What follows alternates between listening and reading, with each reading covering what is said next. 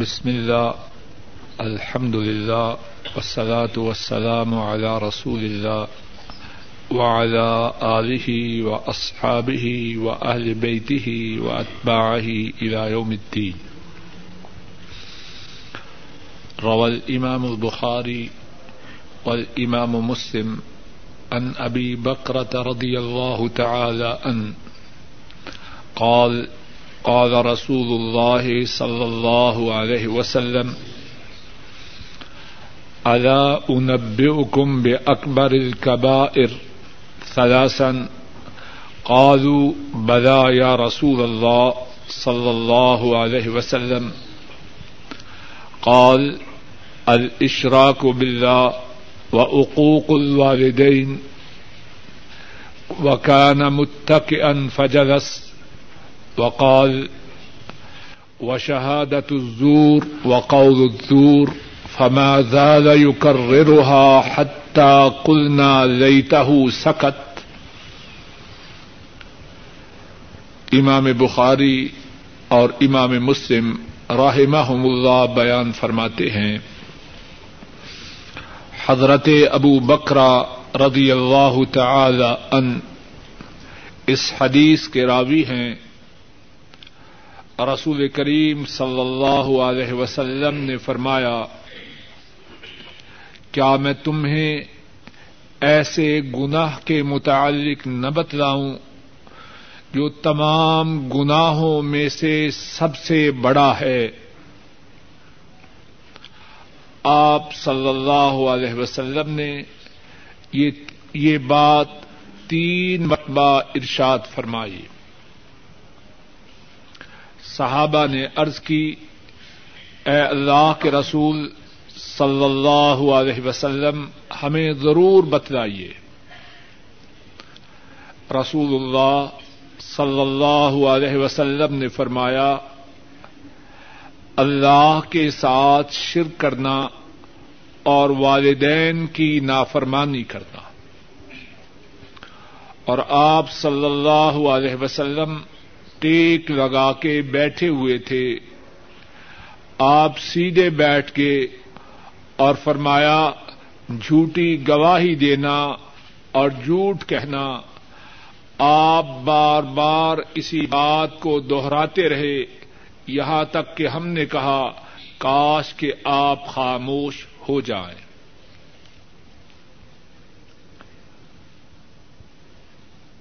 مختصر سے وقت میں اللہ کی توفیق میں، مختصر سے وقت میں اللہ کی توفیق سے ایک انتہائی اہم موضوع کے متعلق گفتگو کرنی ہے اور وہ موضوع ہے شرک۔ شرک وہ گناہ ہے جو تمام گناہوں میں سے سب سے بڑا گنا ہے۔ کچھ گنا چھوٹے ہیں، کچھ گنا بڑے ہیں۔ اور بڑے گناہوں میں سے کچھ گنا ایسے ہیں جو بہت ہی بڑے ہیں۔ اور بڑے گناہوں میں سے جو گنا سب سے بڑا ہے، وہ شرک ہے۔ اور شرک کے متعلق جو بات کہنی ہے، اس کا پہلا حصہ یہ ہے کہ شرک کیا ہے۔ شرک کا معنی یہ ہے، اللہ کی ذات میں، اللہ کے ناموں میں، اللہ کی صفات میں، اللہ کے تصرفات میں، اللہ کے اختیارات میں اللہ کے کاموں میں اللہ کا کسی کو شریک بنانا۔ اللہ وحدہ لا شریک ہیں ان کا ان کے اسما میں، ان کی صفات میں، ان کے تصرفات میں، ان کے اختیارات میں، ان کے کاموں میں ان کا کوئی شریک نہیں۔ اور شرک کا معنی یہ ہے کہ اللہ کی ذات میں، اللہ کے ناموں میں، اللہ کی صفات میں، اللہ کے تصرفات میں، اللہ کی بندگی میں، اللہ کی عبادت میں، اللہ کی پرستش میں اللہ کا کسی کو شریک ٹھہرانا جو صفات اللہ کی ہیں اور اللہ کے ساتھ خاص ہیں وہ صفات کسی اور میں ماننا۔ عبادات جو اللہ کے لیے ہیں، وہ اللہ کے سوا کسی اور کے لیے ادا کرنا۔ سجدہ کس کے لیے ہے؟ اللہ کے لیے۔ رکو کس کے لیے ہے؟ اللہ کے لیے۔ دعا کس سے کرنی ہے؟ اللہ سے۔ ذبح کس کے لیے کرنا ہے؟ اللہ کے لیے۔ نظر کس کے لیے ماننی ہے؟ اللہ کے لیے۔ اب اللہ کے سوا کسی اور کے سامنے جھکنا، کسی اور کے سامنے روکو کرنا، کسی اور کے سامنے سجود کرنا، کسی اور سے دعا کرنا، کسی اور کے لیے ذبح کرنا، کسی اور کے لیے نظر ماننا، یہ سب باتیں شرک ہیں۔ بات کا دوسرا حصہ یہ ہے کہ شرک انتہائی بڑا گنا ہے۔ ابتدا میں جو حدیث پڑی ہے رسول اللہ صلی اللہ علیہ وسلم نے اپنے صحابہ سے تین مرتبہ ارشاد فرمایا، میں تمہیں ایسے گناہ کے متعلق نہ بتلاؤں جو تمام گناہوں میں سے سب سے زیادہ بڑا ہے۔ اور پھر آپ نے کیا فرمایا؟ الشرا کو بلّہ اللہ کے ساتھ شرک کرنا، یہ تمام بڑے بڑے گناہوں میں سے سب سے بڑا گنا ہے اور قرآن کریم میں بھی اللہ مالک الملک نے اس گناہ کے متعلق بہت کچھ فرمایا ہے۔ چند ایک باتیں قرآن کریم کی آیات کے حوالہ سے سنیے۔ قرآن کریم میں اللہ بتلاتے ہیں کہ شرک وہ گنا ہے کہ اس گنا کی وجہ سے جتنے اعمال ہوں، جتنی نیکیاں ہوں، وہ برباد ہو جاتی۔ ہیں ایک شخص نمازی ہے، رودے رکھتا ہے زکات ادا کرتا ہے، عمرہ کرتا ہے، حج کرتا ہے۔ اگر وہ شرک کرے، یہ تو ہم کو بات معلوم ہو چکی کہ شرک تمام گناہوں میں سے بڑا گنا ہے۔ اب ایک اور بات شرک کے متعلق یہ ہے کہ شرک ایسا سنگین گنا ہے جو شخص شرک کرے، اس شرک کی وجہ سے اس کے تمام نیک اعمال برباد ہو جاتے قرآن کریم میں اللہ ارشاد فرماتے ہیں ولاقد اوحی الیک و الذین من قبلک لئن اشرک ليحبطن عملك ولا من الخاسرین فرمایا، البتہ تحقیق آپ کی طرف وہی کی گئی. کس کی طرف؟ رسول اللہ صلی اللہ علیہ وسلم کی طرف. بھائی، بات سمجھ میں آ رہی ہے کہ نہیں؟ بولیے. اور البتہ تحقیق وہی کی گئی آپ کی طرف. اور آپ سے پہلوں کی طرف۔ کیا وہی تھی؟ ان اشرک اگر آ، اگر تو نے شرک کیا لایا بتن عملک، البتہ تیرے عمل ضرور برباد ہو جائیں گے۔ ولا تکونن من الخاسرین اور تو خسارا پانے والوں میں سے ہو جائے گا۔ اب اللہ کی ساری مخلوق میں سے حضرت آدم علیہ السلام سے لے کر قیامت تک جتنے انسان ہیں، بلکہ جتنے جن بھی ہیں، فرشتے بھی ہیں، ان تمام میں سے سب سے زیادہ نیک اعمال کس کے ہیں بولیے؟ کس کے ہیں؟ مدینے والے کے۔ ان کے برابر کسی کے نیک اعمال نہیں۔ ان کی نیکیاں، ان کے اعمال صالحہ، اللہ کی تمام مخلوق میں سے سب سے زیادہ ہے اب ان کی طرف کیا وہی ہوئی؟ اگر تو نے بھی شر کیا، تو تیرے اعمال برباد ہو جائیں گے، اور وہ شرک نہیں کرنے والے۔ امت کو بات سمجھانے کے لیے تم کس بات کی مووی ہو؟ تمہاری نمازیں، تمہارے روزے، تمہاری زکاتیں، تمہارے عمرے تمہارے حج مدینے والے کی نیکیوں کے مقابلہ میں کیا حیثیت رکھتے ہیں؟ اگر وہ بھی شرک کریں، ان کے اعمال برباد ہو جائیں، تو شرک کرنے سے تمہارے اعمال باقی رہ جائیں گے؟ کیوں جی؟ باقی رہ جائیں گے یا برباد ہو جائیں گے؟ برباد ہو جائیں گے۔ تو شرک وہ عمل ہے اس کی وجہ سے سارے اعمال برباد ہو جائیں۔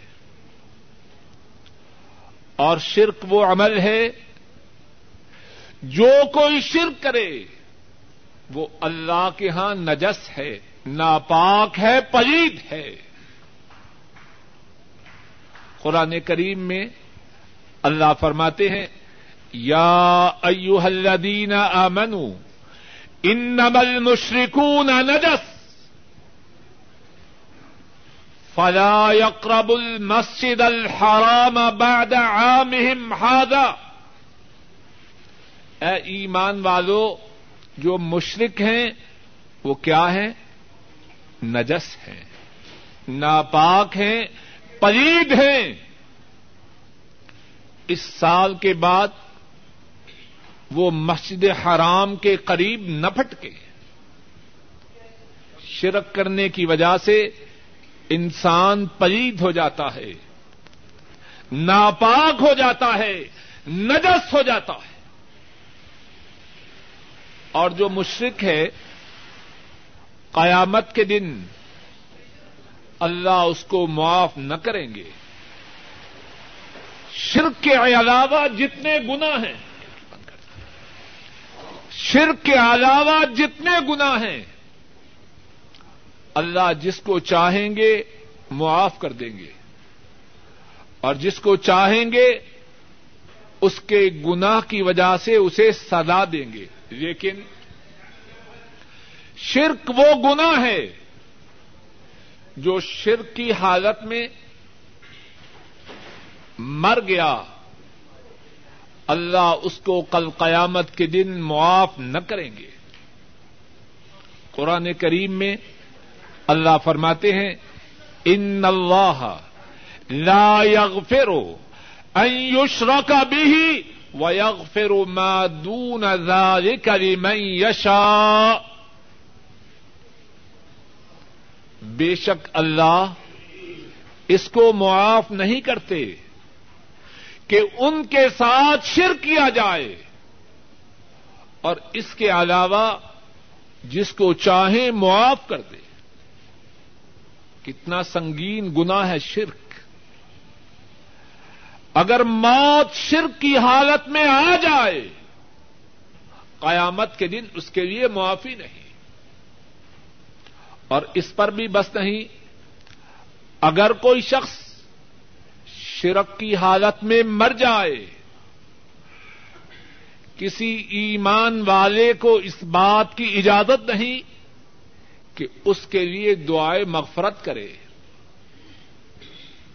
حتیٰ کہ رسول اللہ صلی اللہ علیہ وسلم، جنہیں اللہ نے رحمت للعالمین بنایا، ان کو بھی اس بات کی اجازت نہیں اگر کوئی شرک کی حالت میں مر جائے کہ وہ اس کے لیے اللہ سے اس کے گناہوں کی معافی کا سوال کرے۔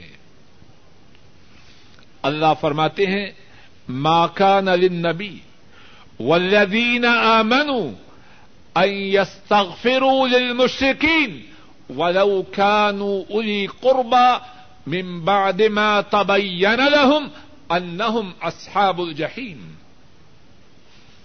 فرمایا، نبی کو اور ایماندار لوگوں کو یہ بات زیبا نہیں، ان کے لیے یہ بات مناسب نہیں کہ وہ مشرقوں کے لیے اللہ سے ان کے گناہوں کی معافی کا سوال کریں۔ اگرچہ وہ مشرق ان کے قریبی ہوں، جب انہیں معلوم ہو گیا کہ یہ جو مشرق ہیں، یہ جہنم والے ہیں۔ اور جو مشرق ہے، اس پر اللہ نے اپنی جنت کو حرام قرار دے دیا۔ اس کا ٹھکانہ جہنم ہے۔ انه من يشرك بالله فقد حرم الله عليه الجنة ومأواه النار وما للظالمين من انصار۔ فرمایا جس نے اللہ کے ساتھ شرک کیا، اس پر اللہ نے جنت کو حرام قرار دے دیا۔ اس کا ٹھکانہ جہنم کی آگ ہے اور ظالموں کا کوئی مدد کرنے والا نہیں۔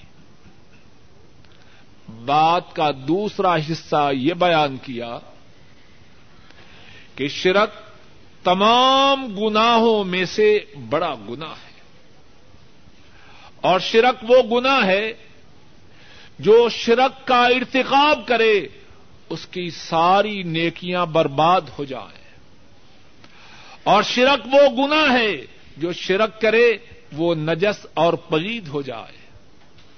اور شرک وہ گنا ہے، کل قیامت کے دن اللہ جس گناہ کو چاہیں گے معاف کر دیں گے، لیکن شرک کو معاف نہ کریں گے۔ اور شرک وہ گنا ہے۔ اگر کوئی شخص شرک کی حالت میں مر جائے، نبی کریم صلی اللہ علیہ وسلم اور مومنوں کو اس بات کی اجازت نہیں کہ اس کے لیے اللہ سے اس کے گناہوں کی معافی کا سوال کرے۔ اور جو مشرق ہے، اس کا ٹھکانہ جہنم کی آگ ہے اور جنت اس پر حرام ہے۔ شرک کے متعلق جو تیسری بات اب بیان کرنی ہے وہ یہ ہے کہ رسول کریم صلی اللہ علیہ وسلم ہر اس بات سے جس میں شرک ہو یا شرک کا شائبہ ہو یا شرک کا شبہ ہو کتنی سختی سے روکا کرتے امام احمد راہ اللہ بیان فرماتے ہیں، حضرت عبد اللہ ابن عباس رضی اللہ تعالی عنہما بیان کرتے ہیں، ایک آدمی رسول کریم صلی اللہ علیہ وسلم کی خدمت میں حاضر ہوتا ہے۔ آ کے کہتا ہے شاء اللہ اشت ذرا بات کو توجہ سے سنیے اور یاد رکھیے۔ اور اللہ کے فضل و کرم سے پکی بات ہے، کچی اور پکی روٹی کی بات نہیں۔ امام احمد راہ محلہ بیان کرتے ہیں۔ حضرت عبد اللہ ابن عباس رضی اللہ تعالی عنہما اس حدیث کے راوی ہیں۔ ایک شخص رسول کریم صلی اللہ علیہ وسلم کی خدمت میں آتا ہے اور کہتا ہے، ما شاء اللہ وشت وہ ہوگا جو اللہ چاہیں گے اور آپ چاہیں گے۔ آپ سے کون مراد ہے؟ بولیے، رسول اللہ صلی اللہ علیہ وسلم۔ رسول کریم صلی اللہ علیہ وسلم، اس کی اس بات کو سن کر کیا فرماتے ہیں؟ اجعلتنی واللہ عدلا، ما شاء اللہ وحدہ۔ تو نے مجھے اللہ کے برابر بنا دیا ہے۔ تو نے مجھے اللہ کا شریک بنا دیا ہے۔ یہ کہ وہ ہوگا جو ایک اللہ چاہیں گے۔ ذرا بات کو سمجھیے، اللہ کی ساری مخلوق میں اچھی طرح بات کو نوٹ کیجیے۔ اللہ کی ساری مخلوق میں سب سے اعلی، سب سے افضل کون ہے؟ رسول اللہ صلی اللہ علیہ وسلم۔ اللہ کے چاہنے میں ان کا کوئی دخل ہے؟ آپ فرما رہے ہیں۔ اجالتنی واللہ عدلا۔ ما شاء اللہ وحدہ۔ تو نے مجھے اللہ کا شریک بنا دیا۔ یہ کہ وہ ہوگا جو اللہ تنہا چاہیں گے۔ اور اگر وہ اللہ کی مشیت میں اللہ کے چاہنے میں اگر وہ اللہ کے شریک نہیں تو کالے شاہ، گامے شاہ، ماجے شاہ، کھوتے شاہ، گدے شاہ، وہ اللہ کا شریک بن سکتا ہے؟ کچھ بات سمجھ میں آ رہی ہے کہ نہیں؟ لوگوں نے کن کن کو اللہ کا شریک بنایا ہے؟ جنہیں اپنی ہوش نہیں، گندگی کا ڈھیر بنے ہوئے ہیں۔ اور کہنے والے کہتے ہیں، بس ان کی نگاہوں سے تقدیر بدل جائے۔ ایسی باتیں ہم سنتے ہیں کہ نہیں؟ اور وہ تو وہ رہے، ان کی بلی وہ اس طرح ہو تو اس طرح ہو جائے اس طرح ہو تو اس طرح ہو جائے۔ لوگوں نے کتنی جھوٹی باتیں بنا رکھی ہے رب کعبہ کی قسم، اگر اللہ کی مشیت میں اللہ کے ارادوں میں اگر کسی کا دخل ہوتا تو وہ مدینے والے ہوتے جب ان کا بھی دخل نہیں تو اللہ کی کائنات میں سے کسی کا بھی اللہ کی مشیت میں کوئی دخل نہیں کیا فرما رہے ہیں؟ پھر سنیے اور یاد رکھیے۔ اجالتنی واللہ عدلا۔ ما شاء اللہ وحدہ۔ تو نے مجھے اللہ کا شریک بنا دیا۔ یہ کہ وہ ہوگا جو تنہا اللہ چاہیں گے۔ اللہ کی مشیت میں، اللہ کے ارادوں میں۔ اللہ کا کوئی شریک نہیں۔ اللہ کا کوئی ساجی نہیں۔ اللہ کا کوئی ہمسر نہیں۔ اللہ کا کوئی پارٹنر نہیں۔ ایک اور حدیث میں ہے، امام احمد رحمہ اللہ اس حدیث کو بیان کرتے ہیں۔ امیر المؤمنین عمر فاروق رضی اللہ تعالی عنہ وہ بیان کرتے ہیں، ایک غزبہ میں میں رسول کریم صلی اللہ علیہ وسلم کے ساتھ شریک تھا۔ راستے میں میں نے قسم کھائی اور کہا، وہ ابھی میرے باپ کی قسم۔ اب بھی لوگ قسمیں کھاتے ہیں کہ نہیں؟ کوئی تیرے سر کی قسم، بچے کی قسم، نبی کی قسم، کتنی قسمیں کھاتے ہیں؟ کھاتے ہیں کہ نہیں؟ اور اگر کوئی ان کو سمجھائے تو کہتے ہیں، یہ پکا وہابی ہے۔ یہ گستاخ ہے۔ کہتے ہیں کہ نہیں؟ مسند امام احمد میں حدیث ہے۔ عمر فاروق رضی اللہ تعالی عنہ اس حدیث کو بیان کرتے ہیں۔ فرماتے ہیں رسول اللہ صلی اللہ علیہ وسلم کے ساتھ میں ایک غزبہ میں شریک تھا۔ راستے میں میں نے قسم کھائی۔ تو کہا وہ ابھی میرے باپ کی قسم ہے۔ کسی نے پوچھے، کسی نے پیچھے سے مجھے ڈانٹا اور کہا، لا تحلفوا بآبائکم اپنے باپوں کی قسم نہ کھاؤ۔ پیچھے مڑ کے دیکھا تو کون ہے رحمت دو عالم محمد مصطفیٰ صلی اللہ علیہ وسلم ہے۔ عمر فاروق رضی اللہ تعالی ان بیان کرتے ہیں، اس کے بعد میں نے ساری زندگی کبھی باپ کی قسم نہ کھائی۔ قسم کھانی ہے تو کس کی کھانی ہے؟ ایک اللہ کی۔ کائنات ان کی۔ مشیت ان کا، ارادہ ان کا، قسم ان کی ایک اور حدیث میں ہے۔ امام مسلم راہ اللہ بیان فرماتے ہیں۔ حضرت علی رضی اللہ تعالی ان وہ بیان کرتے ہیں، رسول کریم صلی اللہ علیہ وسلم نے فرمایا، لعن اللہ من ذبح لغیر اللہ۔ جو اللہ کے سوا کسی اور کے لیے ذبح کرے، اس پر اللہ کی لانت ہو۔ صحیح مسلم کی حدیث ہے۔ حضرت علی رضی اللہ تعالی عنہ اس کے راوی ہے اور حدیث کیا ہے؟ لان اللہ من ذبح لغیر اللہ۔ جو اللہ کے سوا کسی اور کے لیے ذبح کرے، اس پر اللہ کی لانت ہو۔ اب کتنے ہیں؟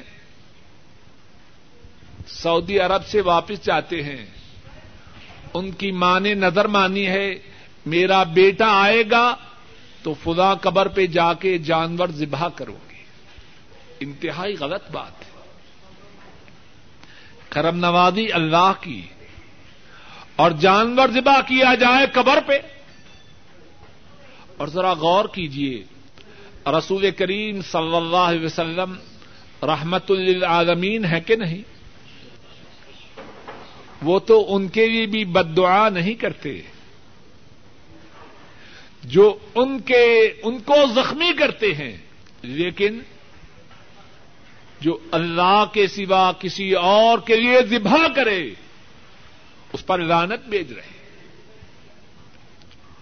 اور رسول کریم صلی اللہ علیہ وسلم کی حیات مبارکہ میں اس بارے میں کتنی باتیں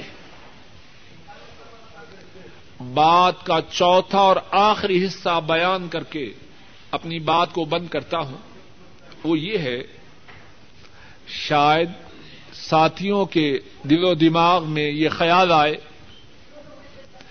کہ جو باتیں ہم اب سن رہے ہیں، ہم اس سے پہلے تو اس کے خلاف کرتے رہے۔ کتنے لوگوں نے قبروں پہ رکو کیا، قبروں پہ سیدے کیے۔ قبروں والوں سے دعائیں کی قبروں والوں کے لیے نظریں نیازیں دیں۔ اللہ کے سوا دوسرے ناموں کی قسمیں کھائیں۔ اب وہ کیا کرے؟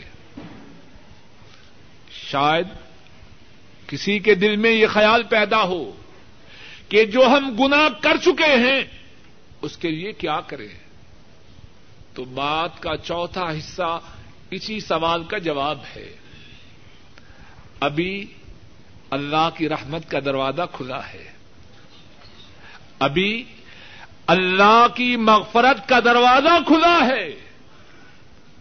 جو اپنے شرک سے توبہ کروے، اپنے شرک پہ نادم ہو جائے اور آئندہ نہ کرے اللہ اس کے شرک کو معاف کر دیں گے اور نہ صرف معاف کر دیں گے بلکہ اس کے سابقہ شرک کو نیکیوں سے بدل دیں گے صحیح بخاری میں ہے حضرت عبداللہ ابن عباس رضی اللہ تعالی عنہما بیان فرماتے ہیں، ان ناسم من اہل الشرک كانوا قد قتلوا فاكثروا وزنوا فاكثروا فاتبوا النبي صلى الله عليه وسلم. فقالوا، يا محمد ان الذي تدعو اليه لحسن، لو تخبرنا انا لما عملنا كفارا.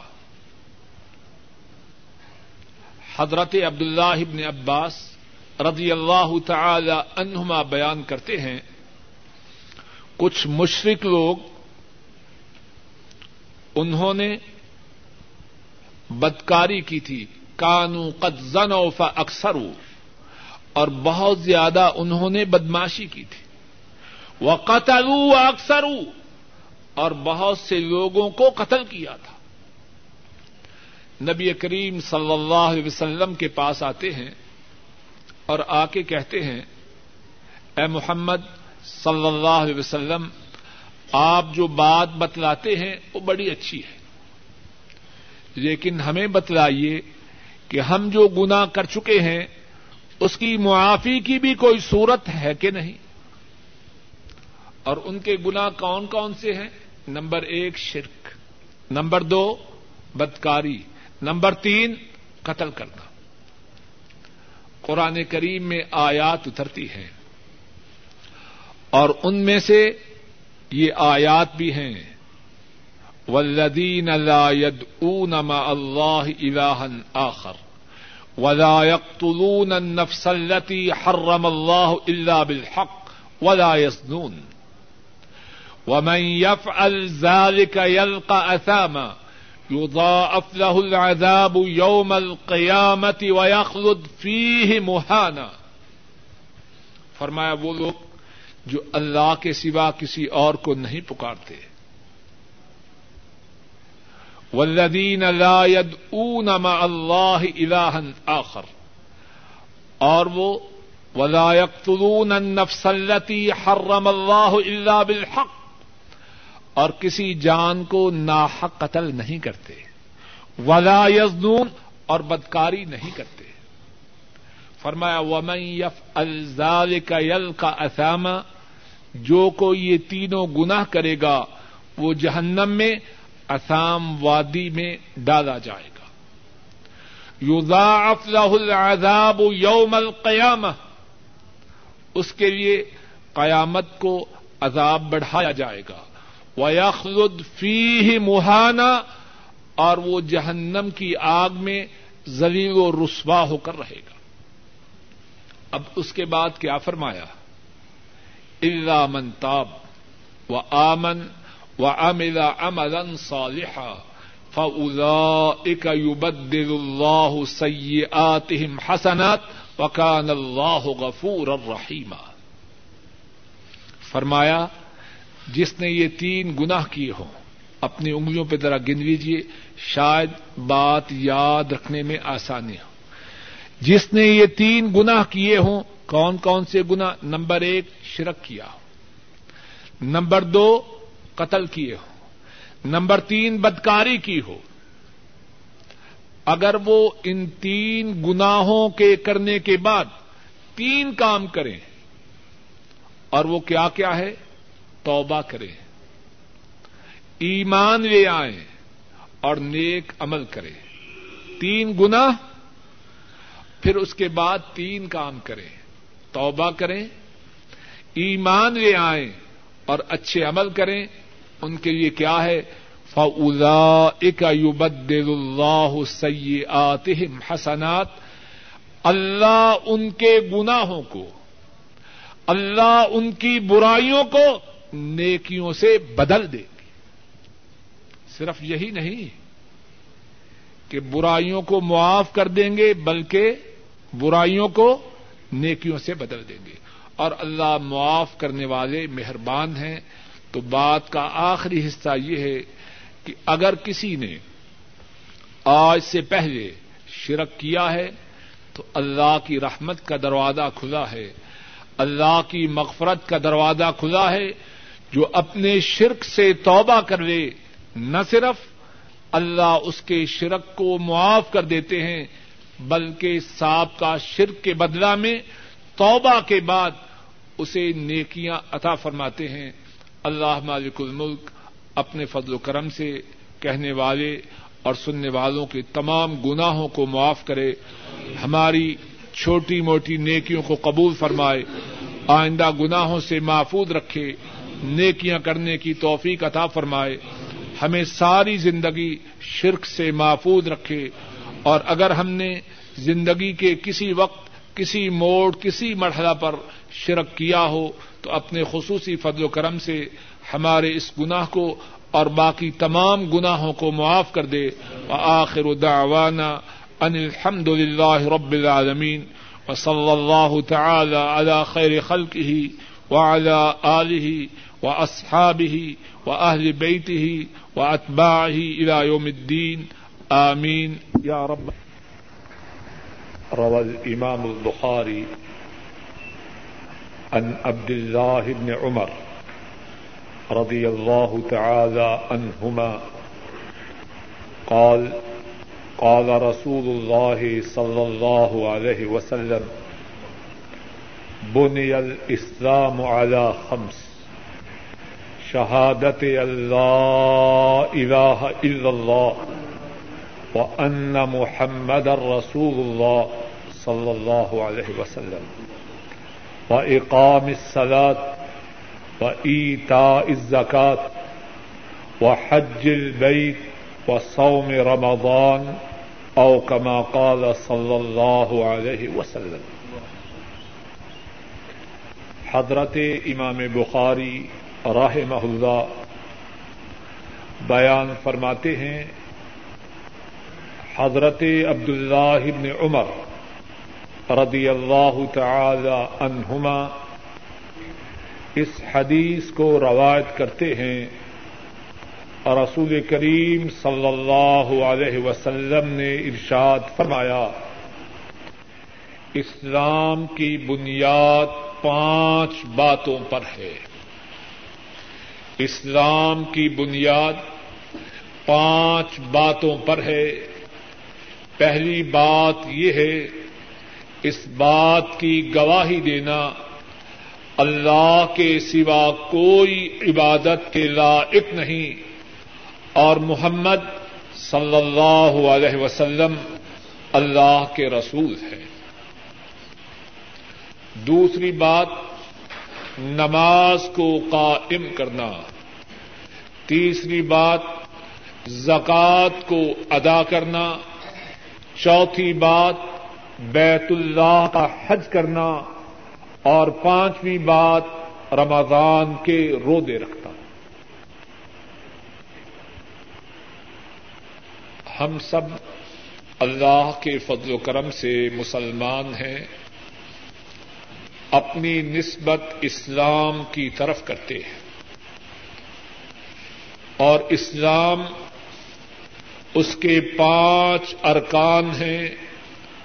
اس کی پانچ بنیادیں ہیں، اس کے پانچ اصول ہیں۔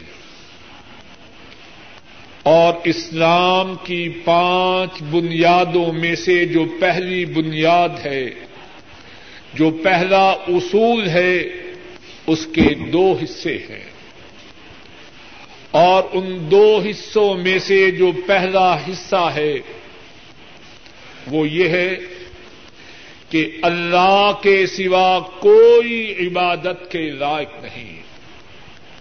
کائنات کا مالک، کائنات کا خالق آسمان و زمین کا پیدا کرنے والا، انسانوں، جنوں، فرشتوں کا پیدا کرنے والا ایک اللہ ہے۔ اللہ کی صفات میں، اللہ کے اسما میں اللہ کی عبادت میں اللہ کا کوئی شریک نہیں، اللہ کا کوئی ساجی نہیں، اللہ کا کوئی ہمسر نہیں، اللہ کا کوئی ساتھی نہیں، اللہ کا کوئی پارٹنر نہیں۔ اللہ مالک الملک وحدہ لا شریک ہے۔ اپنے اختیارات میں، اپنی اتھارٹی میں اپنے تصرفات میں، اپنے کاموں میں اللہ کا کوئی بھی شریک نہیں۔ اور اللہ وہ ہیں، اگر وہ کسی کی مدد کرنا چاہیں، دنیا کی کوئی طاقت جس کی اللہ مدد کرے، اس کو رسوا نہیں کر سکتے۔ اور جس کو اللہ رسوا کرے جس کو اللہ ذلیل کرے، دنیا کی کوئی طاقت اس کو عزت نہیں دے سکتی۔ قرآن کریم میں اللہ مالک الملک فرماتے ہیں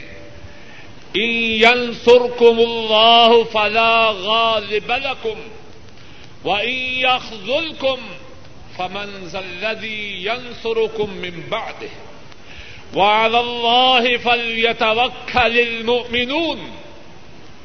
فرمایا، اگر اللہ تمہاری مدد کرے، بات سمجھ آ رہی ہے کہ نہیں؟ اگر اللہ تمہاری مدد کرے سرکم اللہ فلا یخذلکم. اگر اللہ تمہاری مدد کرے تو دنیا کی کوئی طاقت تمہیں ذلیل نہیں کر سکتی۔ وَإِن اللہ فَمَن يَنصُرُكُم مِّن بَعْدِهِ۔ اور اگر اللہ تمہیں ذلیل کرے، دنیا میں کون ہے جو تمہاری مدد کر سکے؟ ابھی دعائے قنوت جو ہم نے سنی اور پڑھی ہے، اس میں رسول کریم صلی اللہ علیہ وسلم نے اپنے نواسے کو کیا سکھلایا؟ انه لا يذل من واليت ولا يعز من آديت اے اللہ انه لا يذل من واليت اے اللہ، جس کے آپ دوست ہو جائیں، جس کے آپ کار ساز ہو جائیں، جس کے آپ معامن اور مددگار ہو جائیں، اسے کوئی ذلیل نہیں کر سکتا۔ ولا یا عز من عادیت اور اے اللہ، جس کے آپ دشمن ہو جائیں اسے کوئی عزت نہیں دے سکتا۔ وہ اللہ وہ ہیں۔ سب کچھ انہی کے قبضہ قدرت میں ہیں۔ عزت کے مالک وہ، ذلت کے مالک وہ۔ جس کو چاہیں عزت عطا کریں، جس کو چاہیں ذلیل کریں۔ من کا یرید العزہ فل اللہ عزت و جبیا جو کوئی عزت چاہے تو ساری عزت اللہ کے لیے ہے۔ ومن يهن اللہ فما له من مکرم ان اللہ یف ما یشا اور جس کو اللہ رسوا کرے، جس کو اللہ ذلیل کرے، اسے کوئی عزت نہیں دے سکتا۔ ان اللہ یف ما یشا اللہ جو چاہیں وہ کریں ان کے ارادوں میں، ان کے فیصلوں میں، ان کے تصرفات میں، ان کی مشیت میں ان کا کوئی شریک نہیں۔ امام نسائی راہ محلہ بیان کرتے ہیں۔ حضرت عبد اللہ ابن عباس رضی اللہ تعالی عنہما اس حدیث کو بیان کرتے ہیں۔ ایک شخص رسول کریم صلی اللہ علیہ وسلم کی خدمت میں آتا ہے اور آ کے کیا کہتا ہے؟ ماشا اللہ واشت اے اللہ کے رسول صلی اللہ علیہ وسلم، وہ ہوگا جو اللہ چاہیں گے اور آپ چاہیں گے۔ کچھ بات سمجھ میں آ رہی ہے کہ نہیں؟ وہ شخص کیا کہتا ہے؟ وہ ہوگا جو اللہ چاہیں گے اور کون چاہیں گے؟ محمد صلی اللہ علیہ وسلم چاہیں گے۔ اور محمد کون ہیں جانتے ہیں؟ اللہ کے بعد ساری کائنات میں ان کا مقام، ان کا مرتبہ، ان کا اسٹیٹس ان کی قدر و منزلت سب سے اعلی ہے۔ اللہ کی ساری مخلوق میں کسی کا مقام ان کے برابر ہے؟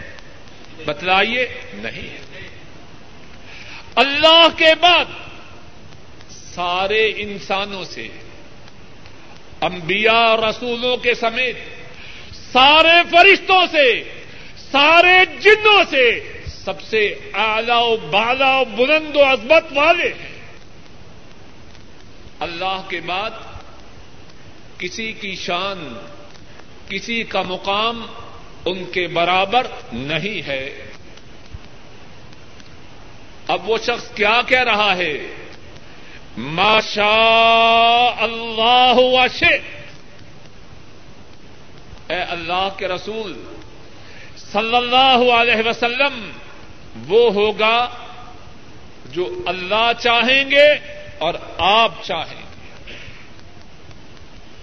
اور رسول کریم صلی اللہ علیہ وسلم اس بات کو سن کر ناراض ہو جاتے ہیں غصہ میں آ جاتے ہیں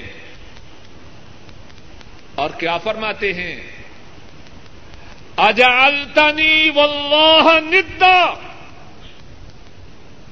اے شخص تو نے مجھے اور اللہ کو برابر وہ ہوگا جو اللہ چاہیں گے، میں چاہوں گا، بلکہ یہ کہ وہ ہوگا جو ایک اللہ چاہیں گے، اللہ کی مشیت میں، اللہ کے چاہنے میں، ان کا کوئی شریک نہیں، ان کا کوئی ساجی نہیں، ان کا کوئی ہمسر نہیں۔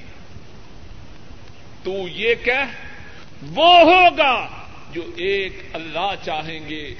اللہ مالک الملک اپنے فضل و کرم سے ہمیں اسلام کی پہلی بنیاد کا یہ حصہ سمجھنے کی توفیق عطا فرمائیں کہ کائنات کے مالک، کائنات کے خالق، کائنات کے رازق، کائنات کا نظام چلانے والے ایک اللہ ہیں۔ ان کی صفات میں، ان کے نام میں، ان کے تصرفات میں، ان کی عبادت میں ان کا کوئی شریک نہیں۔ وآخر دعوانا أن الحمد لله رب العالمين. والسلام على سيد المرسلين وعلى آله وأصحابه وأهل بيته وأتباعه إلى يوم الدين. عن الإرباز بن سارية رضي الله تعالى عنه قال سمعت رسول الله صلى الله عليه وسلم يقول، لقد جئتكم بها بيضاء نقية، لقد جئتكم بها بيضاء نقية، ليلها كنهارها، لا يذيغ عنها إلا هالك، أو كما قال صلى الله عليه وسلم. حضرت ارباز بن ساریہ رضی اللہ تعالی ان وہ بیان فرماتے ہیں کہ میں نے رسول اللہ صلی اللہ علیہ وسلم کو فرماتے ہوئے سنا کہ میں تمہارے پاس روشن چمکدار دین لے کے آیا میں تمہارے پاس روشن چمکدار دین لے کے آیا ہوں اور وہ دین اتنا وعدے ہے، اتنا کلیئر ہے، اتنا صاف ہے کہ اس دین کی راتیں دن کی طرح روشن ہے اب اس دین سے وہی پھرے گا جو تباہ و برباد ہونے والا ہے۔ اللہ رب العالمین، ان کا ہم پر احسان ہے، ہم پر کرم نوازی ہے، ہم پر مہربانی ہے کہ انہوں نے ہماری اصلاح کے لیے، ہماری ہدایت کے لیے، ہماری رہنمائی کے لیے حضرت محمد صلی اللہ علیہ وسلم کو رسول اور نبی بنا کر بھیجی اور نبی کریم صلی اللہ علیہ وسلم نے اللہ کے اس دین کو جو ان تک پہنچا، وہ سارے کا سارا اپنی امت کو پہنچا دیا۔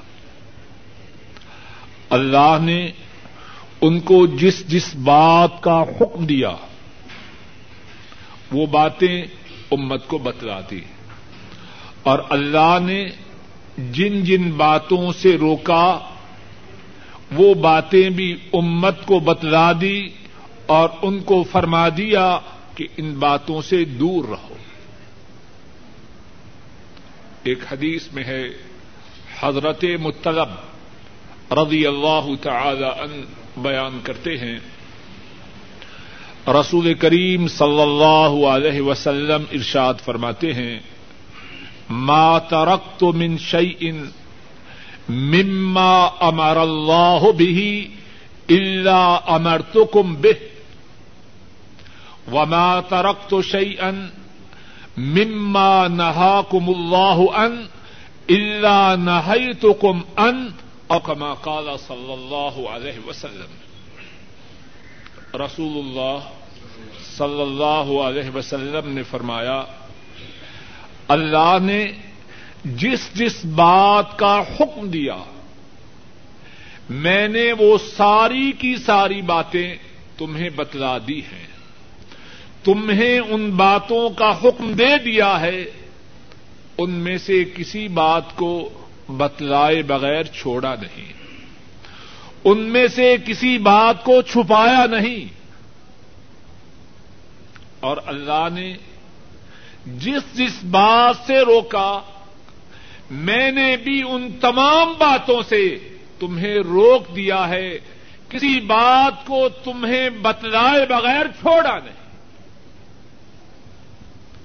اللہ کا جو دین مدینے والے پر نازل ہوا، مدینے والے نے وہ دین پورے کا پورا مکمل کامل امت تک پہنچا دیا۔ اور ہر وہ بات جو امت کو جنت کے قریب کرنے والی تھی، اس بات کا حکم دے دیا۔ اور ہر وہ بات جو دوزخ سے قریب کرنے والی تھی، اس بات سے روک دیا۔ اس بات سے منع کر دیا۔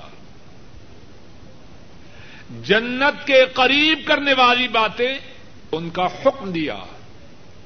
دوزخ کے قریب کرنے والی باتیں ان سے منع کر دیا۔ حضرت عبد اللہ مسعود رضی اللہ تعالی عنہ وہ بیان کرتے ہیں۔ رسول کریم صلی اللہ علیہ وسلم نے فرمایا لئی سا شعی ان یو قرب کم ال جن و یو باعد کم من اللہ وقد امر تو کم بے و لئی سا شعی ان یو قرب کم من وقد حذرتكم من فرمایا، جو جو بات تمہیں جنت کے قریب کرنے والی ہے اور دوزخ سے دور کرنے والی ہے میں نے ان باتوں کا تمہیں حکم دے دیا ہے اور جو بات تمہیں جہنم کے قریب کرنے والی ہے اور جنت سے دور کرنے والی ہے میں نے اس بات سے تمہیں منع کر دیا ہے، تمہیں روک دیا ہے بات یہ ہے، اللہ مالک الملک نے رسول کریم صلی اللہ علیہ وسلم پر جو دین نازل کیا،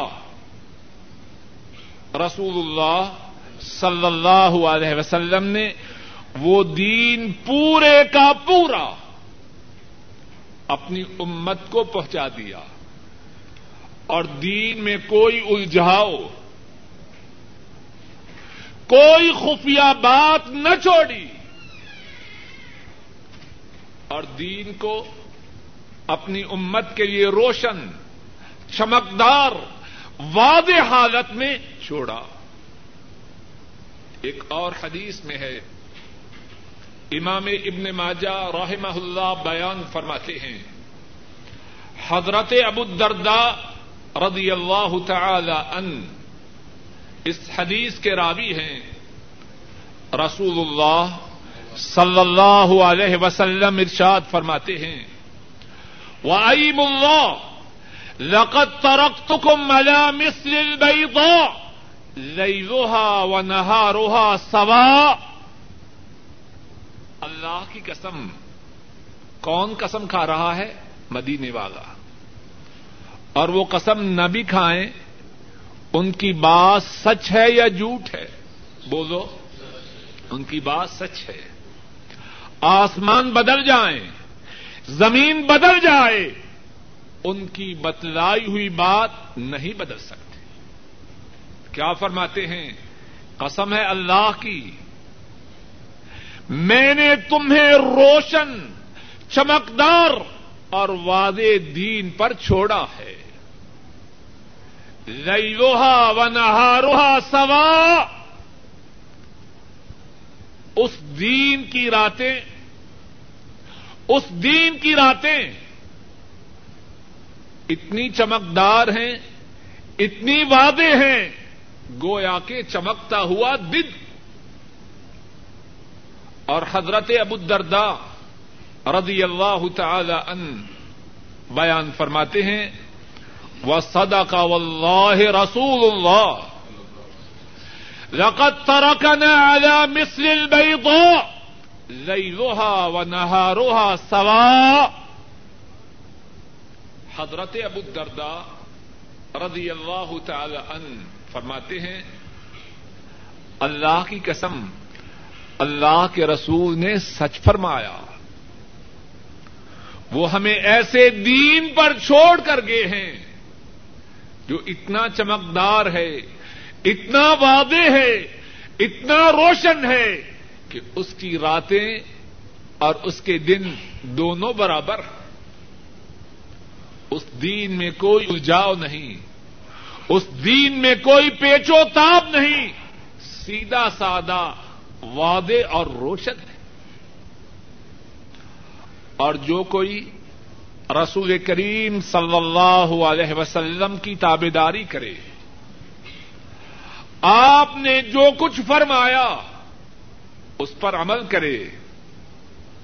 اس نے ان کی تابے داری نہیں کی، اس نے ان کے اللہ کی تابے داری کی۔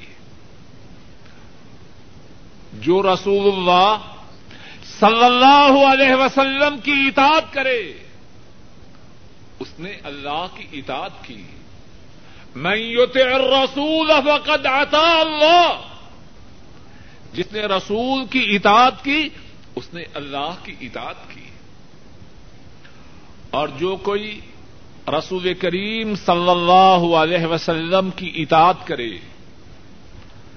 آپ کی تابے داری کرے، آپ نے جو باتیں دین میں بیان فرمائی، ان پر عمل کرے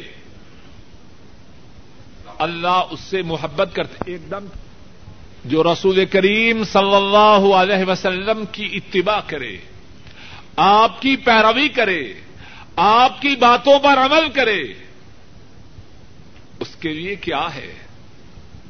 کائنات کے مالک اللہ اس سے محبت کرے۔ عرش والے خاکی بندے کو اپنا محبوب بنا دے۔ اس کے گناہوں کو معاف کر دے۔ قل ان کن تم تو ہبون اللہ فتبعونی یحببکم اللہ ویغفر لکم ذنوبکم واللہ غفور الرحیم اے حبیب اکرم صلی اللہ علیہ وسلم، آپ فرما دیجیے اگر تم اللہ سے محبت کرتے ہو تو کیا کرو؟ فتبعونی میری پیروی کرو۔ میری اتباع کرو۔ اور جب تم میری اتباع کرو گے، میری پیروی کرو گے، تمہیں کیا ملے گا؟ یحببکم اللہ اللہ تم سے محبت کریں گے۔ اور اللہ کسی سے محبت کریں یہ چھوٹی نعمت ہے یا بڑی نعمت ہے؟ کتنی بڑی نعمت ہے؟ ایک یہ ہے کہ ہم اللہ سے محبت کریں، یہ بھی بہت بڑی بات ہے۔ اور یہ کتنی بڑی بات ہے کہ اللہ ہم سے محبت کرے۔ کچھ بات سمجھ میں آ رہی ہے کہ نہیں؟ ذرا بات کو سمجھیے۔ ہمارا جو کفیل ہے، ہم اس سے محبت کریں۔ کوئی اتنی بڑی بات نہیں۔ اور اگر کفیل ہم سے محبت کریں خوش ہوں گے یا ناراض ہوں گے ہم۔ بڑی بات ہے، چھوٹی بات ہے۔ اور اگر کسی ملک کا حکمران، صدر، وہ ہم سے محبت کریں، چھوٹی بات ہے، بڑی بات ہے۔ اور اللہ جو سب کے بادشاہ ہے جو سب سے بڑے ہیں اگر وہ کسی سے محبت کریں، کتنی بڑی بات ہے۔ اور اللہ کا محبوب بننے کے لیے نسخہ کیا ہے؟ طریقہ کیا ہے؟ مدینے والے کی اتباع کی جائے۔ قل ان کن تم تو ہبون اللہ فتبعونی یحببکم اللہ۔ آپ فرما دیجیے اگر تم اللہ سے محبت کرتے ہو تو کیا کرو؟ فتبعونی میری پیروی کرو، میری اتباع کرو۔ نتیجہ کیا ہوگا؟ یحببکم اللہ، تم میری اتباع کرو، میری پیروی کرو۔ کائنات کا مالک اللہ تم سے محبت کرے گا۔ اور اسی پر بس نہیں۔ وَيَغْفِرْ لَكُمْ ذُنُوبَكُمْ۔ تمہارے جو گنا ہیں، تمہاری جو سیاہکاریاں ہیں، تمہارے جو پاپ ہیں، تمہاری جو بدماشیاں ہیں، تمہارے جو جرائم ہیں، جب تم میری اتباع کرو گے، وہ اللہ ان گناہوں کو معاف کر دے۔ گے واللہ غفور الرحیم۔ اور اللہ تو معاف کرنے والے مہربان ہیں۔ تو بات یہ کہہ رہا تھا، رسول کریم صلی اللہ علیہ وسلم نے دین کو وعدے، روشن، صاف حالت میں امت کے لیے چھوڑا۔ اور جو آپ کی پیروی کرے، آپ کی اتباع کرے اتباع کرنے والا ہے۔ اور جو آپ کی اتباع کرے، اللہ اس سے پیار کرے، اللہ اس سے محبت کرے، اس کے گناہوں کو معاف کر دے۔ اور آپ کی اتباع، آپ کی اطاعت، آپ کی پیروی، اس کے متعلق یہ بات بھی سمجھ لیجیے کہ آپ نے دین مکمل چھوڑا ہے یا نامکمل بولیے، مکمل۔ کسی کو اس بات کی اجازت نہیں کہ دین میں اپنی طرف سے اضافہ کرے۔ اپنی طرف سے دین میں کچھ بات بڑھائے۔ کسی کو اس بات کی اجازت نہیں۔ ہر وہ بات جو دین میں بڑھائی جائے۔ جس پر ان کی مہر نہ ہو، اس کی اللہ کے ہاں کوئی قدر و قیمت نہیں۔ ذرا بات کو مثال سے سمجھیے۔ امام بخاری اور امام مسلم راہ محم اللہ بیان فرماتے ہیں۔ امام بخاری اور امام مسلم راہ محم اللہ بیان فرماتے ہیں۔ حضرت انس رضی اللہ تعالی ان اس حدیث کے راوی ہے جا ثلاثة رحت الى ازواج النبي صلی اللہ علیہ وسلم يسألون عن عبادت النبی صلی اللہ علیہ وسلم۔ تین اشخاص نبی کریم صلی اللہ علیہ وسلم کی عبادت کے متعلق سوال کرنے کے لیے آپ کے گھر والوں کے پاس آتے ہیں۔ فلما اخبرو بہا کا انہم تقالوہا جب انہیں بتلایا جاتا ہے کہ آپ اتنی عبادت کرتے ہیں تو وہ اس عبادت کو تھوڑا سمجھتے ہیں اور کہتے ہیں این نحن من النبی صلی اللہ علیہ وسلم. ہمیں نبی کریم صلی اللہ علیہ وسلم سے کیا نسبت ہے؟ وقد غفر اللہ له ما تقدم من ذنبه وما تأخر۔ اللہ نے ان کے پہلے اور پچھلے گناہوں کو معاف کر دیا ہے۔ وہ تھوڑی عبادت بھی کریں، وہ ان کے لیے کافی ہے۔ اب جو تین اشخاص ہیں،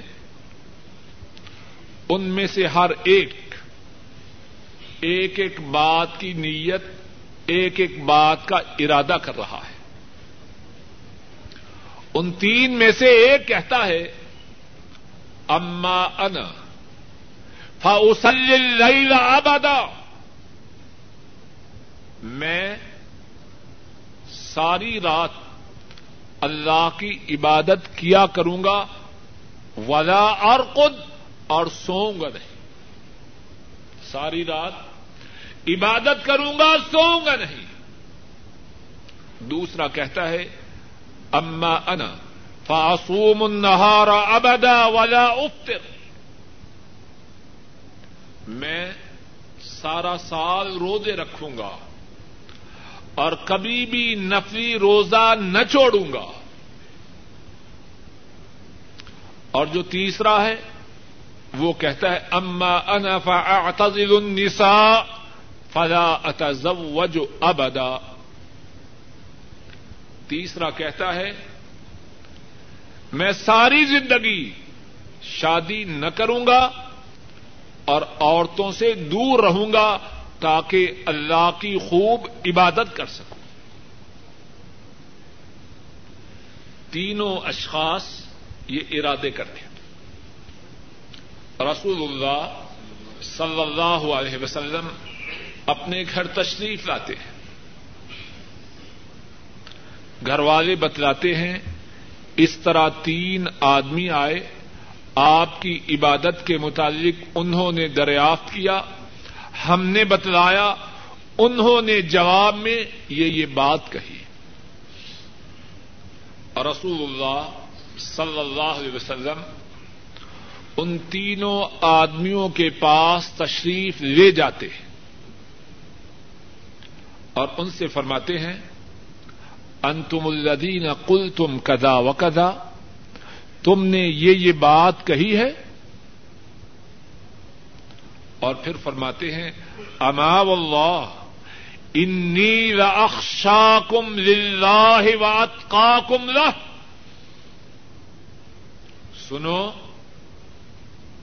اللہ کی قسم، میرے دل میں اللہ کی خشیت، اللہ کا تقوی اللہ کا ڈر تم تمام سے زیادہ ہے زیادہ ہے کہ نہیں بولیے زیادہ ہے فرمایا ولا کنی اسلی و ارقد و و افطر و اتزوج النساء۔ لیکن میری سنت، میرا طریقہ یہ ہے کہ رات کو اللہ کی عبادت بھی کرتا ہوں اور سوتا بھی ہوں۔ نفلی روزے بھی رکھتا ہوں اور نفلی روزے چھوڑتا بھی ہوں۔ اور میں نے عورتوں سے شادی بھی کر رکھی ہے۔ اب اس کے بعد کیا فرمایا؟ آپ کے فرمان کو توجہ سے سنیے۔ اور اپنے دل پر اس کو تحریر کر لیجیے فرمایا، فمن راغب عن سنتی فلئی سمدنی جس نے میری سنت سے اعراض کیا، جو میرے طریقے سے ہٹ گیا، اس کا میرے ساتھ کوئی تعلق نہیں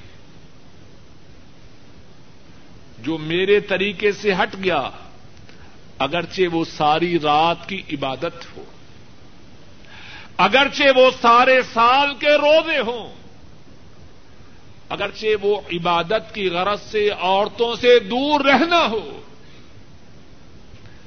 جس کسی نے یہ کام کیے اور یہ کام میری سنت سے الگ ہیں ان کاموں کے کرنے والا اس کا میرے ساتھ کوئی تعلق نہیں۔ کچھ بات سمجھ میں آئیے کہ نہیں؟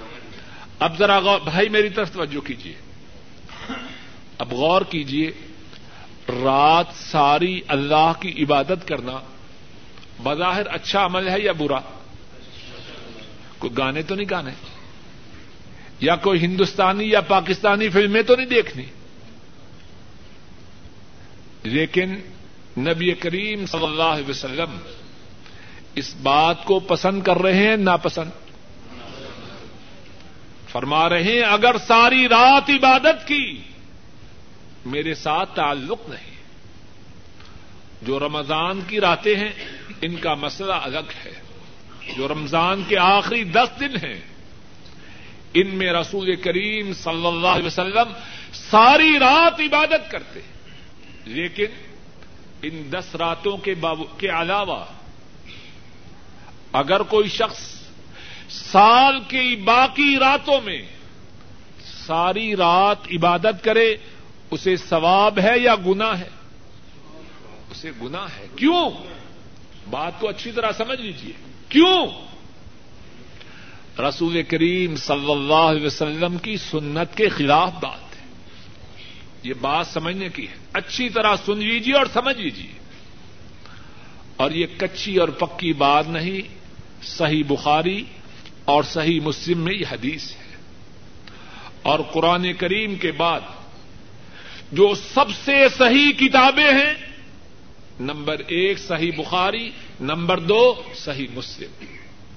اور حضرت انس رضی اللہ تعالی عنہ اس حدیث کے راوی ہے تو بات کو سمجھیے، اگر کوئی شخص ساری رات رمضان کے مہینہ کے علاوہ عبادت کرے، اس کا یہ عمل قبول نہیں۔ اگر کوئی شخص سارا سال نفلی رودے رکھے، اسے ثواب ہے یا گنا ہے؟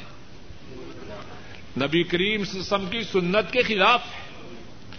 اگر کوئی شخص عبادت کی غرض سے شادی نہ کرے، اس کا یہ عمل درست نہیں۔ کیوں؟ رسول اللہ صلی اللہ علیہ وسلم کی سنت کے برعکس اور بات کو اچھی طرح مضبوطی سے پکڑ لیجیے اور ساری زندگی یاد رکھیے۔ جتنے نیک اعمال ہیں نماز کے متعلق، روزہ کے متعلق، حج کے متعلق، عمرہ کے متعلق، صدقہ خیرات کے متعلق۔ ان کی قبولیت کی جو شرائط ہیں، ان میں سے ایک ضروری شرط یہ ہے کہ اس عمل پر مدینے والے کی اسٹمپ ہو۔ اس عمل پر حضرت محمد صلی اللہ علیہ وسلم کی اسٹمپ ہو، ان کی مہر ہو۔ اگر کوئی شخص کوئی عمل کرے، نماز کے متعلق ہو، روزہ کے متعلق ہو، صدقہ و خیرات کے متعلق ہو، حج عمرہ کے متعلق ہو، اگر وہ عمل ان کی سنت کے مخالف ہے، اللہ کے ہاں اس کی کوئی حیثیت نہیں۔ اب ساری رات کی جو عبادت ہے، بظاہر اچھا عمل ہے یا برا؟ بولیے۔ اور کتنے لوگ ہیں، اگر ان سے روکا جائے، ان کو روکا جائے تو فوراً کہتے ہیں، ہماری نیت بڑی اچھی ہے۔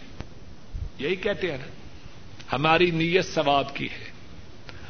اور یہ جو صحابہ تھے، ان کی نیت اچھی تھی یا بری تھی؟ اچھی تھی۔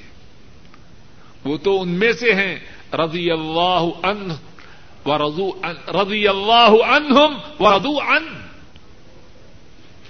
اللہ ان سے رادی ہو گئے اور وہ اللہ سے رادی ہو گئے نیت ثواب کی ہونا یہ عمل کی درستگی کے لیے کافی نہیں۔ اس کے ساتھ ضروری ہے کہ اس عمل پر مدینے والے کی مہر ہو۔ اس بات کو ذرا ایک مثال سے سمجھیے۔ یہ نوٹ ہے، یہ بازار میں کب چلے گا؟ جب یہاں دستخط ہو ہے کہ نہیں بات ٹھیک؟ کچھ بات سمجھ میں آ رہی ہے کہ نہیں؟ محمد ابل خیر اگر یہ حکومت کی طرف سے جو مہر ہے، جو دستخط ہے، وہ نہ ہو، تو بازار میں یہ عمل چلے گا؟ یہ نوٹ چلے گا؟ جو نوٹ چلانے کی کوشش کریں گے، کرے گا، اس کو کہاں بھیجیں گے؟ جیل بھیج دیں گے۔ اگرچہ وہ نوٹ اس سے زیادہ چمکدار ہو، اس کی پرنٹنگ، اس کی اتباط اس سے زیادہ خوبصورت ہو، اگر حکومت کی مہر نہ ہوگی، نوٹ چلانے والا کدھر جائے گا؟ سجن میں جائے گا۔ اور اسی طرح جو نیک اعمال ہیں، اگر ان پر مدینے والے کی مہر نہ ہوگی، تو وہ اعمال کرنے والا کہاں جائے گا؟ جہنم میں جائے گا۔ من احدث فی امرنا هذا ما ليس من فهو رد۔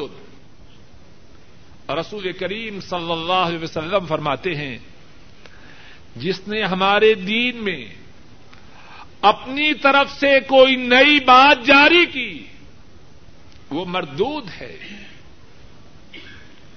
کلو بدعتن دلالا اور کلو دلالتن فنار دین میں اپنی طرف سے جو بات نکالی جائے، وہ گمراہی ہے۔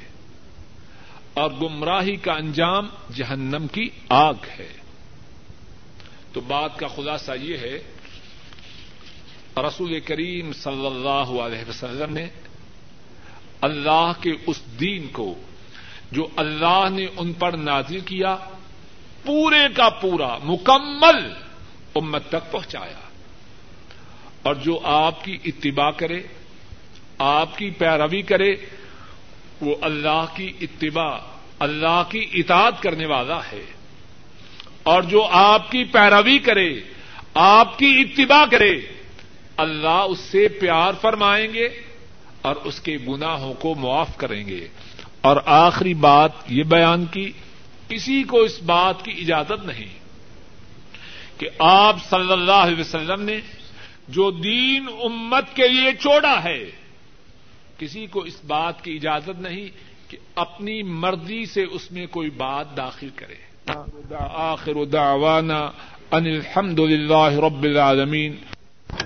محترم سامعین اکرام، اب آپ ڈاکٹر صاحب کی وہ مختصر سی تقریر جو بعنوان بانماز جماعت پر ہوئی، سماعت فرمائیں۔ رسول کریم صلی اللہ علیہ وسلم نے اپنے ساتھیوں سے ارشاد فرمایا، کیا میں تمہیں ایسی بات نہ بتلاؤں جس کی وجہ سے اللہ تمہارے گناہوں کو مٹا دیں اور تمہارے درجات کو اونچا کرے۔ تھوڑا تھوڑا آگے ہو جانا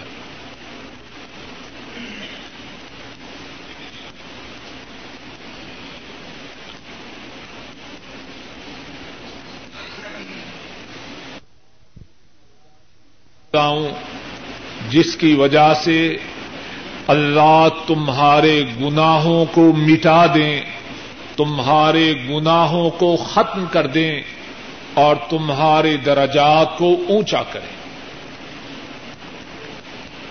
صحابہ نے عرض کی، اے اللہ کے رسول صلی اللہ علیہ وسلم، ہمیں ایسی بات ضرور بتلائی رسول کریم صلی اللہ علیہ وسلم نے تین اعمال بتلائے، تین کام بتلائے، جن کی وجہ سے اللہ گناہوں کو مٹا دیتے ہیں اور درجات کو اونچا کرتے ہیں۔ فرمایا، پہلا کام یہ ہے، اپنی انگلیوں پہ گنیے۔ اپنی اپنی انگلیوں پہ گنیے۔ پہلا کام یہ ہے کہ جب دل نہ مانے، اس وقت پورا وضو کرنا۔ گرمی کی رات ہو، فجر کی نماز کے وقت دل کیا چاہتا ہے؟ سونے کو چاہتا ہے یا اٹھ کے وضو کرنا چاہتا ہے؟ بولیے، سونے کو چاہتا ہے۔ شدت کی سردی ہو فجر کا وقت ہو، دل کیا چاہتا ہے؟ گرم بستر چاہتا ہے یا وضو چاہتا ہے؟ گرم بستر چاہتا ہے۔ فرمایا، جو شخص اس وقت پورا، مکمل، کمپلیٹ وضو کرے، جب دل نہ مانے، تو اس عمل سے کیا ہوگا؟ گنا اللہ مٹا دیں گے اور درجات کو اونچا کریں گے۔ اور دوسرا عمل، جس کی وجہ سے اللہ گناہوں کو مٹاتے ہیں اور درجات کو اونچا کرتے ہیں۔ فرمایا کثرت الخطا المساجد۔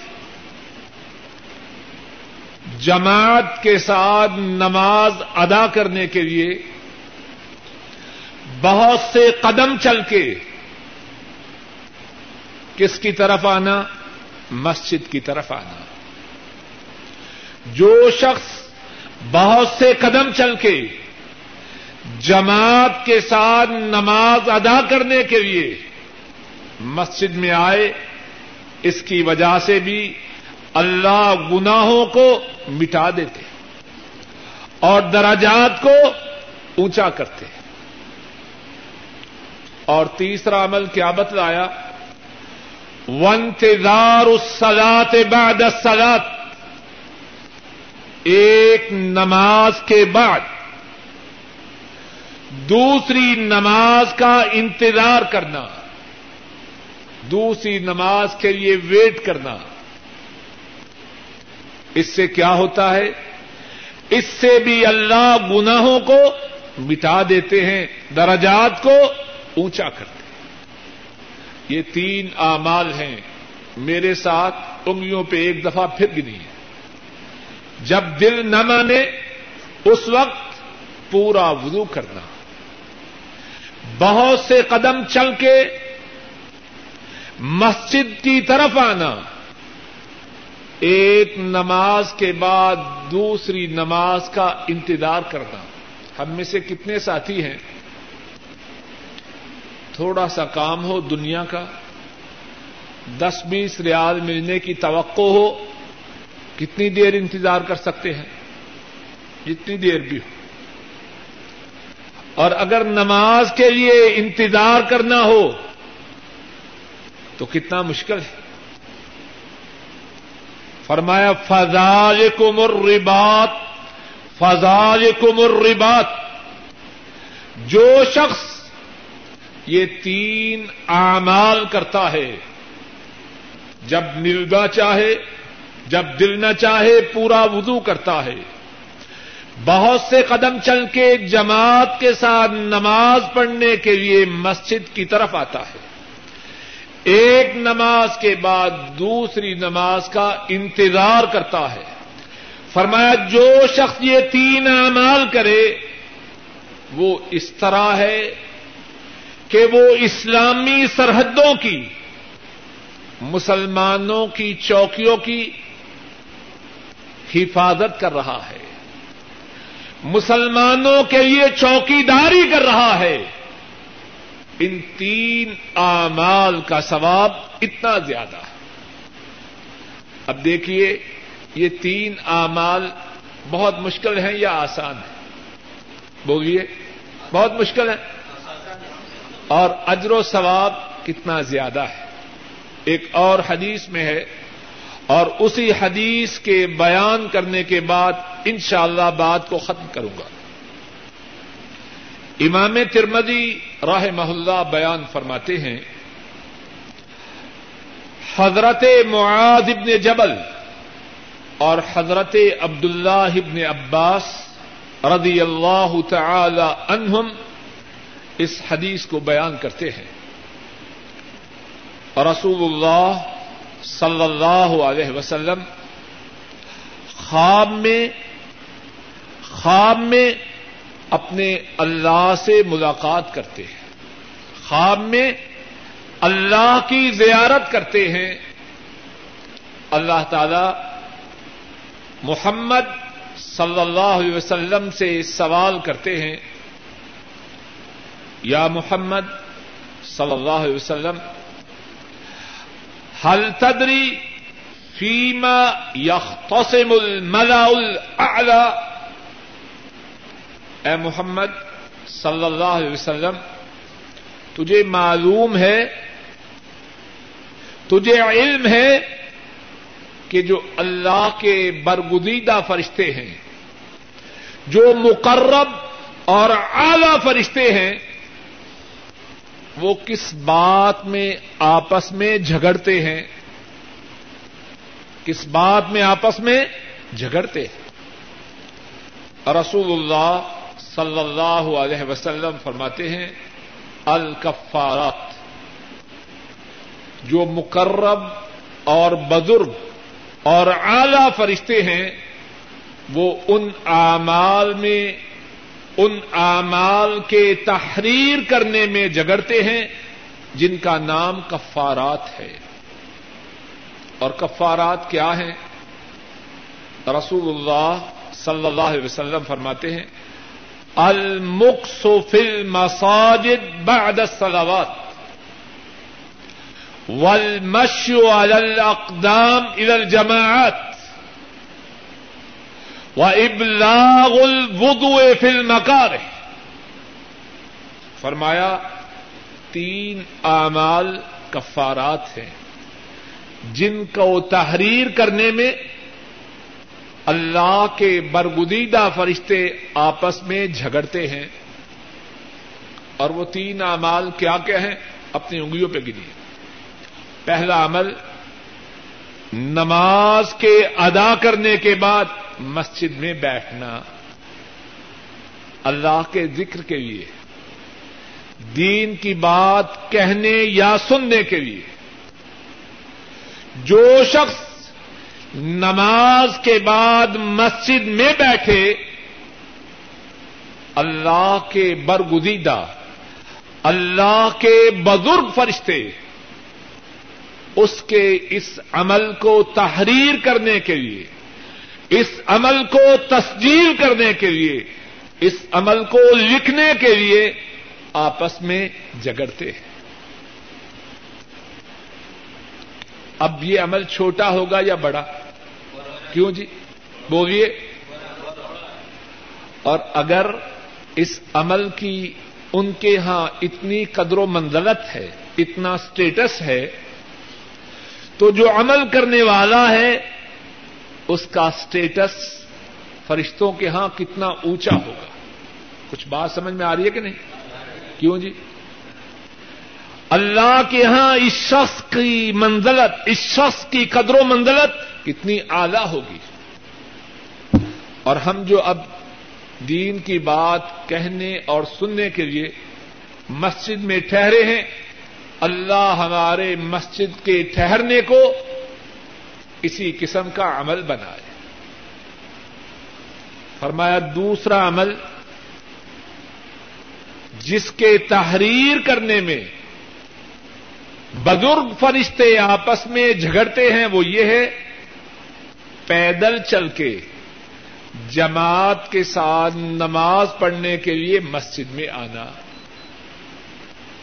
اور تیسرا عمل، جب دل نہ مانے، دل نہ چاہے، اس وقت پورا وضو کرنا۔ ان تین اعمال کے تحریر کرنے میں اللہ کے بزرگ فرشتے آپس میں جھگڑتے ہیں۔ اور اسی پر بس نہیں، فرمایا، فمن فعلہن آشا بخیر و ماتا بخیر۔ جو شخص یہ تین اعمال کرے، جب تک زندہ رہے گا، خیریت کے ساتھ زندہ رہے گا۔ کچھ لوگ انشورنس کرواتے ہیں۔ بنگلہ میں بھی ہے۔ ہے کہ نہیں؟ یہ گارنٹی کس کی طرف سے ہے؟ جب تک زندہ رہے گا، خیریت کے ساتھ زندہ رہے گا۔ کون بول رہا ہے؟ حضرت محمد صلی اللہ علیہ وسلم بول رہے ہیں۔ اور ان کا بول سچا ہے یا غلط ہے؟ ان سے زیادہ اللہ کی مخلوق میں کسی اور کا بول زیادہ سچا ہو سکتا ہے؟ نہیں ہو سکتا۔ فرما رہے ہیں، یہ تین اعمال کرنے والا جب تک زندہ رہے گا، خیریت کے ساتھ زندہ رہے گا۔ وہ ماتا بخیر اور جب اسے موت آئے گی، اور سب کو آنے والی ہے۔ جب موت آئے گی، تب بھی خیریت کے ساتھ موت آئے گی۔ اور اس پر بھی بس نہیں فرمایا وکان من خوتی ات ہی کا یو من ولادت ہو ام اور یہ تین اعمال کرنے والا اپنے گناہوں سے اس طرح پاک ہو جائے گا۔ اپنے گناہوں سے اس طرح صاف ہو جائے گا۔ گویا کہ آج ہی اپنی ماں کے گھر پیدا ہوا۔ کوئی گنا باقی رہے گا؟ اللہ مالک الملک اپنے فضل و کرم سے کہنے والے کو اور سب سننے والوں کو یہ تینوں اعمال کرنے کی توفیق عطا فرمائے۔ ہمیں دنیا میں بھی خیریت سے رکھے اور ہماری موت کا وقت بھی خیریت سے آئے۔ اور ہمیں گناہوں سے بالکل اس طرح پاک کر دے، گویا کہ آج ہی ہم اپنی ماں کے گھر پیدا ہوئے۔ وہ آخر دعوانا ان الحمد للہ رب العالمین۔ جس اللہ نے دستور سونا دیا ہے، اگر اس کا چالیسواں حصہ اللہ کی راہ میں دے گا تو اللہ اور دے گا۔ یہ دستور کون سا اپنے گھر سے لے کے آیا ہے۔ اللہ نے دیا۔ ہے اب جب اللہ کی راہ میں دے گا تو اور اضافہ ہوگا، انشاءاللہ۔